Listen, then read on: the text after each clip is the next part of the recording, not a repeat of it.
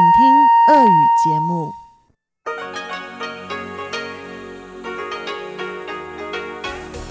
В эфире Международное радио Тайваня. В эфире русская служба Международного радио Тайваня. У микрофона Мария Ли. Здравствуйте. Мы начинаем нашу ежедневную программу передач. В начале часа для вас прозвучит обзор новостей недели. Далее получасовую программу завершит рубрика Владимира Малявина «Всемирный Чайна Таун», а часовую программу продолжит также передачи «Норуан Тайвань», которую ведет Игорь Кобылев, и повтор радиопутешествия по Тайваню с Чеченой Кулар. Итак, давайте посмотрим, какие важные события происходили на этой неделе. Вниманию всех жителей столицы России. Показ популярного тайваньского фильма «Мыс номер 7» пройдет 23 апреля в Институте иностранных языков Московского педагогического государственного университета в Москве. «Мыс номер 7» – фильм режиссера Вейда Шена об импровизированной рок-группе, созданной в городке на юге Тайваня неподалеку от Кэньцзина. Его главная сюжетная линия вплетается в историю утраченной любви между японским учителем и тайваньской девушкой в период японского колониального правления. Фильм стал самым кассовым местным фильмом за всю историю тайваньского проката и получил хвалебные отзывы как зрителей, так и кинокритиков.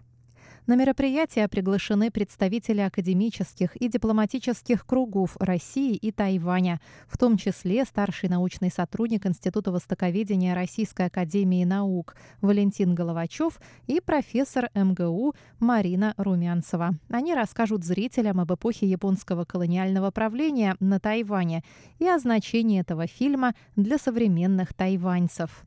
Желающих посмотреть фильм мы просим зайти на наш сайт по адресу ru.rti.org.tw, чтобы узнать, как можно зарегистрироваться на просмотр. Мы советуем сделать это побыстрее, так как завтра, воскресенье 21 апреля, последний день регистрации.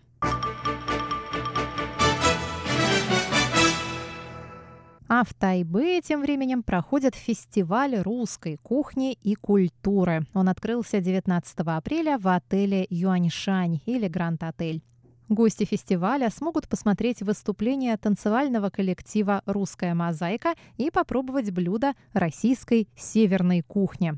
В этом году в фестивале приняла участие компания ATC, которая пригласила своих поваров из Эко Home Hotel в Мурманске. Директор компании Сергей Мстиславский рассказал журналистам Международного радио Тайваня, что Россия проявляет гостеприимство не только летом, но и зимой. Заместитель министра иностранных дел Тайваня Цао Лиди сообщил, что в прошлом году объем торговли между Тайванем и Россией достиг рекордных 5 миллиардов 400 миллионов долларов США. Кроме того, после введения безвизового режима для россиян количество туристов из России заметно увеличилось.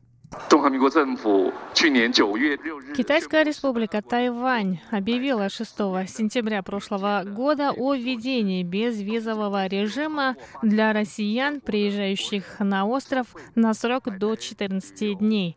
С этого момента более 8 тысяч российских граждан побывали на Тайване для путешествий и бизнес-встреч. Их число выросло на 36% по сравнению с прошлым годом. Это замечательная новость.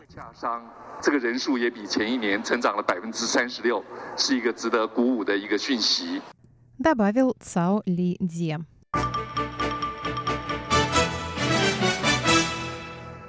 Репортеры без границ опубликовали 18 апреля мировой индекс свободы прессы в 2019 году, согласно которому Тайвань по-прежнему находится на 42-й строчке. Однако теперь он не первый в Азии.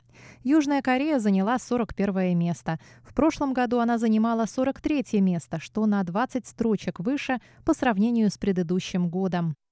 Всего в рейтинге оценивались 180 стран. Япония оказалась на 67-м месте, Гонконг на 73-м, Филиппины на 134-м.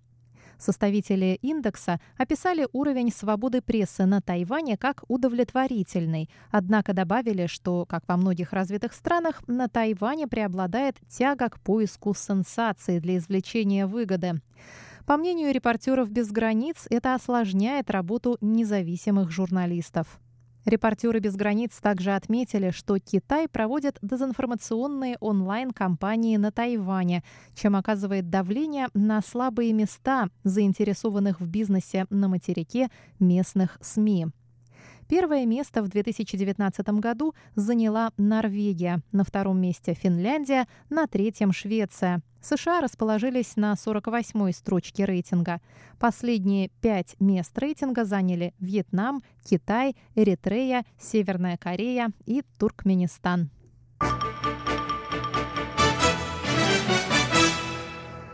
Землетрясение магнитудой 6,1 балла по шкале Рихтера произошло 18 апреля в уезде Хуалень, что на восточном побережье Тайваня. Неподалеку от эпицентра ощущались толчки интенсивностью до 7 баллов.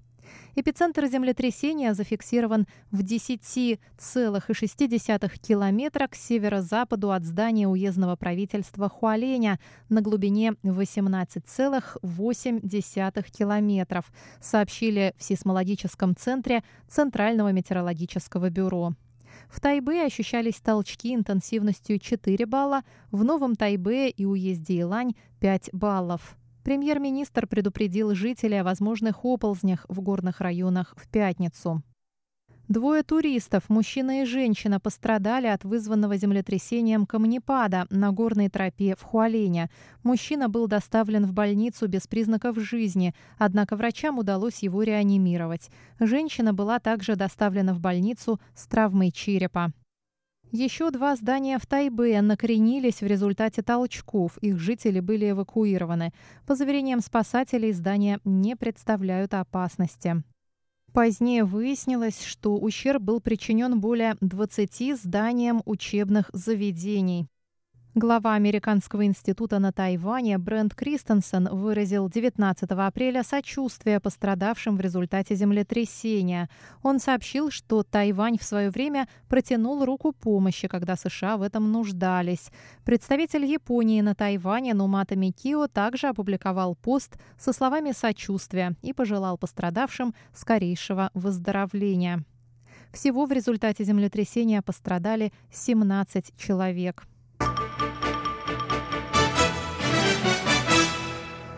Государственный департамент США одобрил продажу Тайваню пакета оборонных вооружений на сумму 500 миллионов американских долларов. Администрация президента Трампа сообщила в четверг, что известила Конгресс США о готовящейся сделке, в которую входят обучение пилотов и модернизация техническое сопровождение истребителей F-16. Президент Китайской республики Цай Янвэнь сказала, что время для продажи выбрано самое подходящее. Благодаря пакету вооружений мы сможем продолжить программу обучения пилотов на базе ВВС «Люк» в Аризоне. Мы надеемся, что программа поможет укреплению и поддержанию высоких профессиональных качеств пилотов наших ВВС, чтобы они были на одном уровне с лучшими ВВС в мире. Этот пакет очень важен для нашей обороноспособности, сказала Цай Янвэнь. Министерство иностранных дел Китайской Республики напомнило, что это третий пакет вооружений, продаваемый Тайбэю Вашингтоном после того, как президентом США стал Дональд Трамп. По мнению МИД, сделка говорит о прочных стратегических связях между Тайванем и США в Индо-Тихоокеанском регионе.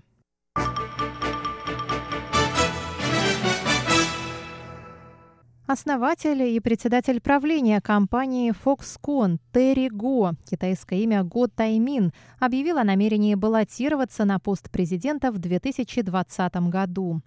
Утром в среду 17 апреля Терри Го посетил храм Цихуэй в Бантяо, где рассказал, что к нему во сне пришла богиня морей Мадзу и повелела ему работать на благо тайваньского народа. После этого Го заявил о намерении участвовать в праймерис партии Гаминдан. Некоторые члены партии поставили под сомнение возможность Го баллотироваться от Гаминьдана, но председатель партии Удунь-И вручил ему сертификат почетного члена партии, отметив его 50-летний вклад в ее деятельность. Сам Го заявил, что приложит усилия для победы на праймерис, а если ему не удастся стать кандидатом в президенты, он все равно поддержит более удачливого соперника. Президент Цай Вэнь так прокомментировала 19 апреля желание основателя компании Foxconn баллотироваться в президенты. Она считает, что управление бизнесом и государством – две разные вещи. После сообщения о намерении Терри Го участвовать в выборах, СМИ отметили, что его компания владеет несколькими заводами в Китае. Цай Янвэнь также считает, что в управлении бизнесом главное – рост прибыли, тогда как при управлении государством необходимо заботиться о народе и быть справедливым. По ее мнению, не каждый успешный предприниматель способен управлять страной. 对于弱势者的照顾也好，哈，那呃。как он собирается решать вопросы о защите слабых и положении Тайваня на международной арене? Пост президента подразумевает решение комплекса задач. В нем есть и формулирование политики, и забота о народе, и, что еще важнее, вопросы дипломатии и обороны страны. Это отличается от руководства бизнесом. Таковы будни президента. 一个政治的领域，也是一个总统的日常。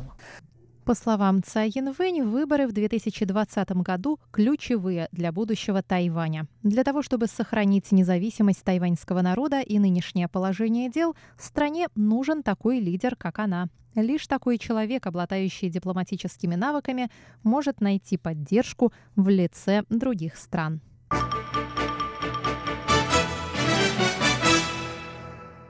Президент Китайской республики Цай Янвэнь встретилась 15 апреля с американской делегацией во главе с бывшим спикером Конгресса США Полом Райаном. Они посетили выставку, посвященную столетию здания президентского дворца. Во время встречи Цай Янвэнь заявила, что если бы США не приняли закон об отношениях с Тайванем 40 лет назад, в настоящее время отношения между странами не были бы такими теплыми. Я должна отметить, что закон об отношениях с Тайванем заложил основу для развития сотрудничества между странами в сфере экономики и безопасности. Если бы США не приняли этот закон 40 лет назад, мы бы не стали свидетелями таких тесных отношений между нашими странами.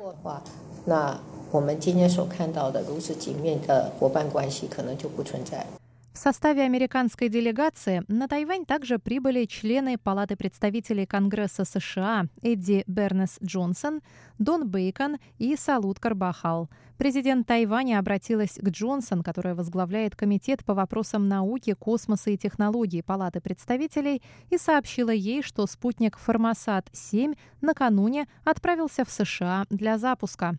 Цай Янвэнь также отметила, что благоприятному развитию тайваньско-американских отношений способствуют принятые в США на прошлой неделе закон о заверении в поддержке Тайваню и резолюция о подтверждении намерений США в отношении Тайваня и закона об отношениях с Тайванем. 这两项决议案对台湾的国际参与 эти два закона поддерживают участие Тайваня в международных делах, продажу американских вооружений и дальнейшее развитие экономических связей. Я также надеюсь, что отношения между странами будут развиваться плодотворно при нашем участии. 我也